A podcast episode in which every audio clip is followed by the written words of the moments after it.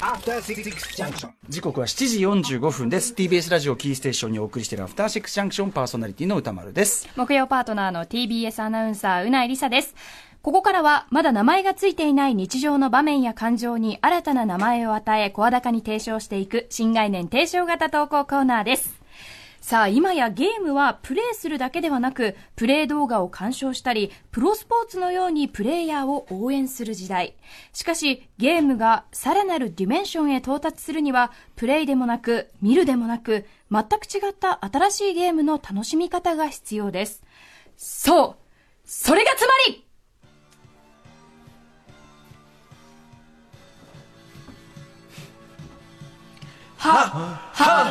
話はは話ゲームセンター話あー悔しい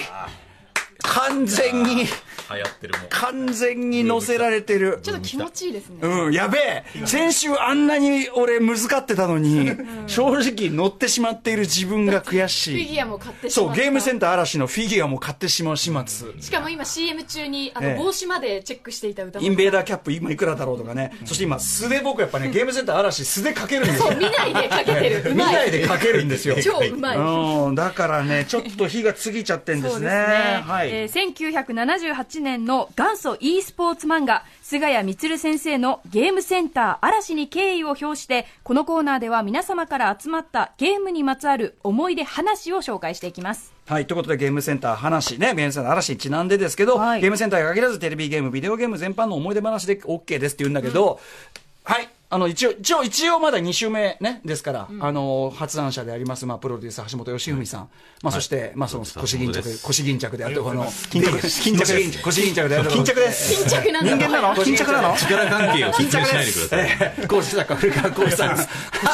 腰巾着ってあれどういう意味いや、だから、あの、腰につい腰た、っぺた腰にについて回るって、つまり巾さ着ってことですね巾着なの、人ではなく巾着物入れってこと腰まあまあそのケツペタについている、はいまあ、下っ端風情ってことですよありがとうございますまあ、そんなそんなね、無駄話は置いといて。ねこれ本題に入りましょうよあのまあ、正直、まあもまあ、嵐の件でも乗っかっちゃってますけど、そのマイいゲやー花ムまあ、でもやっぱり e スポーツブームですからね。そうだねやっぱもう自然にやっぱ皆さんこう受け入れていただいてる感じもしますし。じゃあ投稿は来てるんですか投稿もじゃんじゃん来てもまうすすしごいじゃんじゃんだからすごいです過よ。去最高ですか木曜日の新概念の中では正直、まあ、いいペースですよ。本当ですか、えーやっま、ぱりマイゲームマイライフとの差別化はどうなってんだってのはどうなってんですか差別化差別化っていうか、だから、ねそのさ差別化っていうか、だから、そのそんなに特殊な企画かっていう とこそろれを、はま全ず然わか逆に、んないマイゲームマイライフ的にもちょっとそこは、なんか先輩特許みたいなのがちょっと、 そういうことでもないでしょ。あだのかな並んでるだろうがっていう番組がら、だからもう何度も言わせないでくださいよ。一緒にやるからいいわけじゃない。相乗効果万全にもなる。並んでるからやってるからのイメージありああますそかうですかそうですか、こわのか後りまですすね、バンエマルありますよってまあ言うんでしょもうちょっとじゃあもうちょっとね、やや読んでみないとわかんないからね、話、話、話話。みんらねでな皆話さん聞はきたい。嵐も読んでるでしょだって今嵐一巻読みまゲーしムセたンターね嵐の方です。古本でね古本で抹茶茶の古本で読んでますから色はいいじゃん菅谷光先生の、ね、色はいいでしょうん、じゃあいきますよ、えー、ラジオネーム八五郎さんのこんな話です1983年夏、ファミリーコンピューターが発売されました。従来のゲーム機とは比べ物にならないほどのグラフィックと、ドンキーコングやマリオブラザースなど、あの、えー街のゲームセンターでしかできないようなゲームが、家庭で何度もできるということで、同世代の子供たちにとっては、喉から、いや、腹の底から手が出るほど欲しい代物でした。当時小学生だった私も当然その一人でした。その年の暮れの誕生日、私は当然ファミコンを親にねだりました。しかし、本体価格1000 14,800円、ソフト1本3,800円と、当時の子供のおもちゃとしてはかなり高額なものであることは、まだ常識の足りないガキの頭でも容易に想像できることでした。そこで私はいくつか戦略を立てました。まず12月ということもあり、ファミコンを買ってくれたらクリスマスプレゼントはいらないと宣言。そして本体と同時に買うソフトには、ドンキーコングでもマリオでもポパイでもなく、あえて大人が遊べる麻雀を選んだのです。家で麻雀が遊べるということをアピールすることで小、この機械はただの子供のおもちゃではない、大人も十分楽しめる、まさにファミリーコンピューターであるということを訴えた んです。いいですね。任天堂のね、人が喜ぶフレーズですね、そこまでれね思いないよ任天堂はええこれがまさに大正解。早速テレビにつないでスイッチを入れ、出てきた麻雀の画面に両親は驚き、その日は私の就寝後も、私以外の家族は皆麻雀を楽しんでおりました。なるほど。親も率先して楽しんでいるものを子供から取り上げることはできないため、親私は親からゲームばっかりしてないで勉強しろと言われることもなく、その後も快適なゲームライフを送ることができました。ということで賢い。戦すごい略す的。ごい。うん。毎回流れんのこ れ。毎回、毎回、毎回、え毎回言うの話は、は、話ゲームセンター話時間ばっかり食う。 話は面白いですね。やっぱり話は面チャ白いランチャランってなるからちょっと何度も言うけど、ラジオは大体話だろうラジオが、そんなよ。は改めてね。ね改めて話ラジオっていうかやっぱ話。話、話が面白いんだなって。話をねラジオが面白いのか、話が面白いのか。ええこれはね、ニワトリが話先があかって卵こがそで先すかみたいな。ね。これはでもね、なかなかずあの知能犯と言いましょうか。はいはいはいはい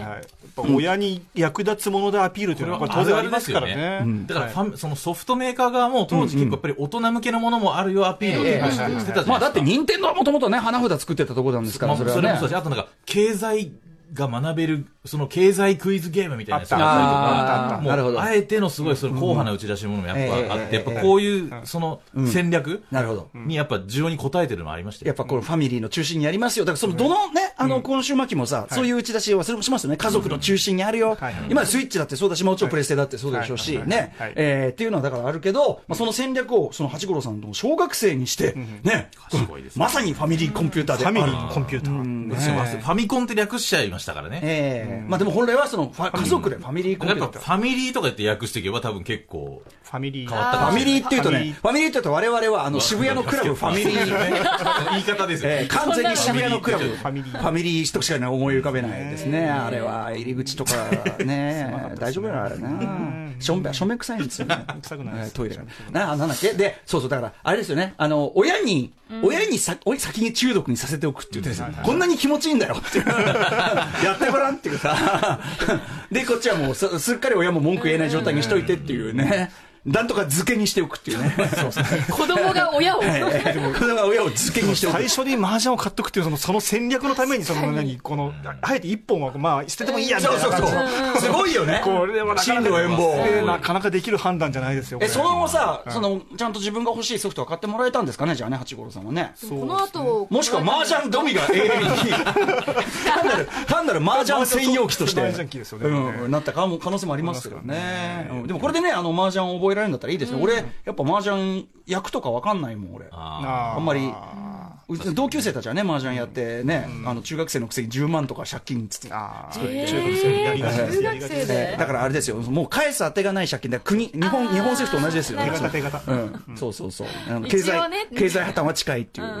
んやつですよね。さあ、だいぶ話がね、社会派になって。話が。話、あ、じゃあ話いくまだまだ話いけいけるよしいいの次の事項はいいけるのじゃあ次の話こちらです。はい。これ僕が読むのはいお願いしますいきますよ。えー、ラジオネームお金ぜ大好きゼニゲルゲさんのこんな話です。小学、えー5年生の時、地元のゲーセンでは必ずギャラリーが立つくらいにちょっとしたゲーム名人で通っていた、えー僕の前に現れたのが、ナムコの傑作アクション、えー、源平東馬伝で入した。れた。えーこの作品は地獄から復活した、えー平の景清が源頼朝を倒すために日本中を旅するという設定めっでちゃかっこいいじゃん。ね、一つの国、ワンステージという構成だったのですが、ゲームセンターに登場して1ヶ月後には僕は100円でクリアできるようになっていました。だからもう最初のかっこいい時にえーそんなある日、僕がいつものように源平東馬伝を遊んでいたら、地元、えー、反応高校の制服を着た、えー、ビーバップのお兄さんたち5、6人がやってきて、おい、この坊主うまいなと言って、僕の周りを囲み始めました。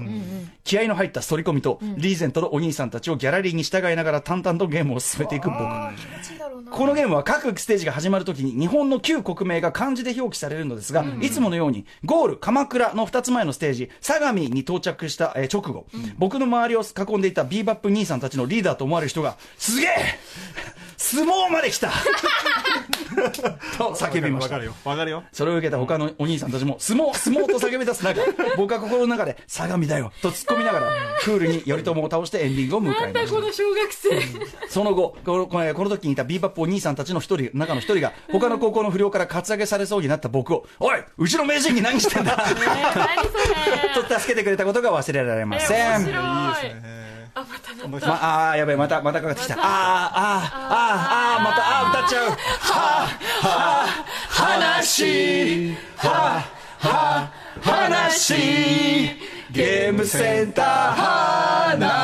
ー話毎回やるのこれいちょいややー浸透してきまし た。このテーマソング。 2019年だからねっ。と好きになっちゃってきたね。そうですねはい、源平島まで1986年、えーナムコが開発したアーケードゲームでござい懐ま。かしいですすねあ、そう。あ、やってたんですか古川さん。俺はもう、クラシック中のクラシックです。うん、あ、そうですか。はいやってたんですかこれやってましたよ。だから、これなんか途中で声結構出るじゃないですか、ボ出イる出スる、そが。うボイスが出ましで、たなね。んか僕らの中では、なんか技出した時になんかでも、龍前の玉金って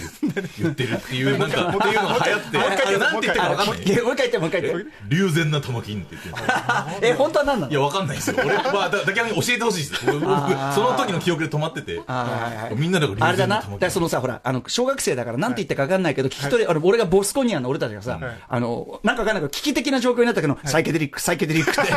サイケデリック、サイケデリック、知ってる言葉に寄せていくんですね、大体小学生。アライブオンアライブオンなんだけど、うんやばい、やばい、ね、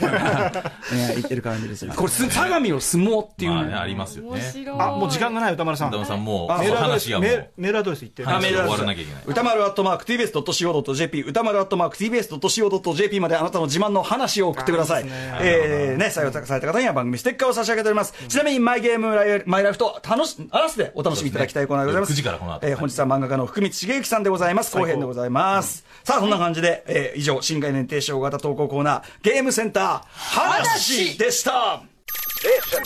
After Six Junction.